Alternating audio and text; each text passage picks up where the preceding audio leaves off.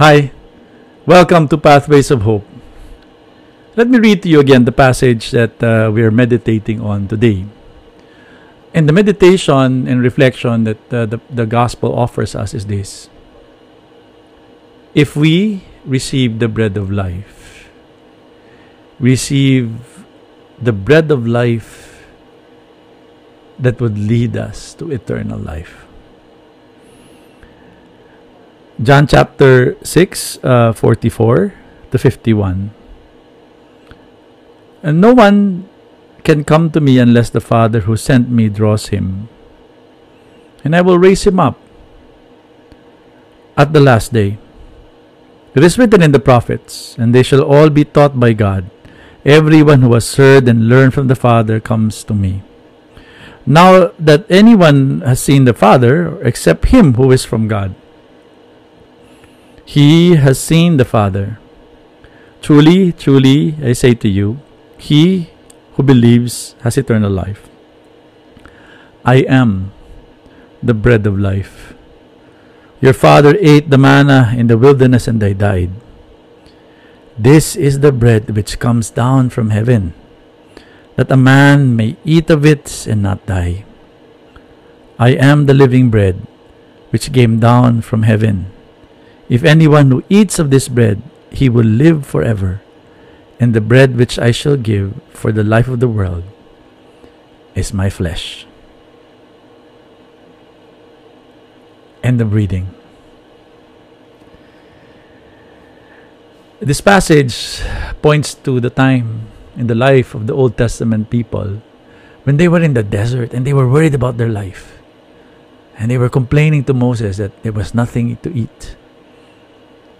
And God provided them manna, bread, to sustain them in their journey in the desert. But Jesus was saying in this passage that the ones who ate that bread eventually died. Talking about the fact that they, at some point, physically died. But then Jesus speaks of the bread of life, which is Himself. And I think you all know that this is pointing to the Holy Eucharist. Every Sunday, when we receive communion, we are receiving Jesus Himself, the bread of life.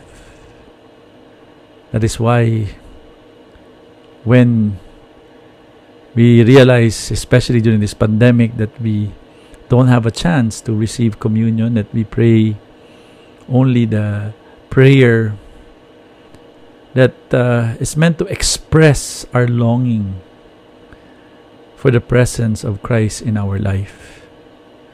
Because the promise of the gospel is this those who receive this bread and those who receive the very life of Christ are the ones who are confident that they will never die. This is similar to the message that I gave you last Thursday. But I'd like you to contemplate on this from the perspective of the challenges that we're facing in this material world. Often we get hooked up with thinking that life is just the material things that we have what we are to eat and the money we have in the bank.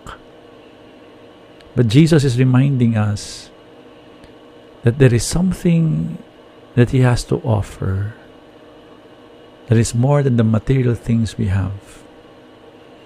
And that is the spiritual life we have.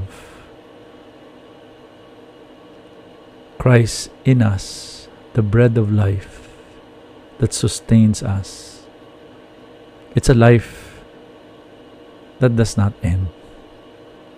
So let's not be too preoccupied with the things that fade away. And let us set our eyes on the things that are spiritual. And remember, every time we pray the act of spiritual communion, every Sunday, let it be a sincere prayer expressing your desire to remember that Christ is in us. That our life is meant to last forever. God bless us.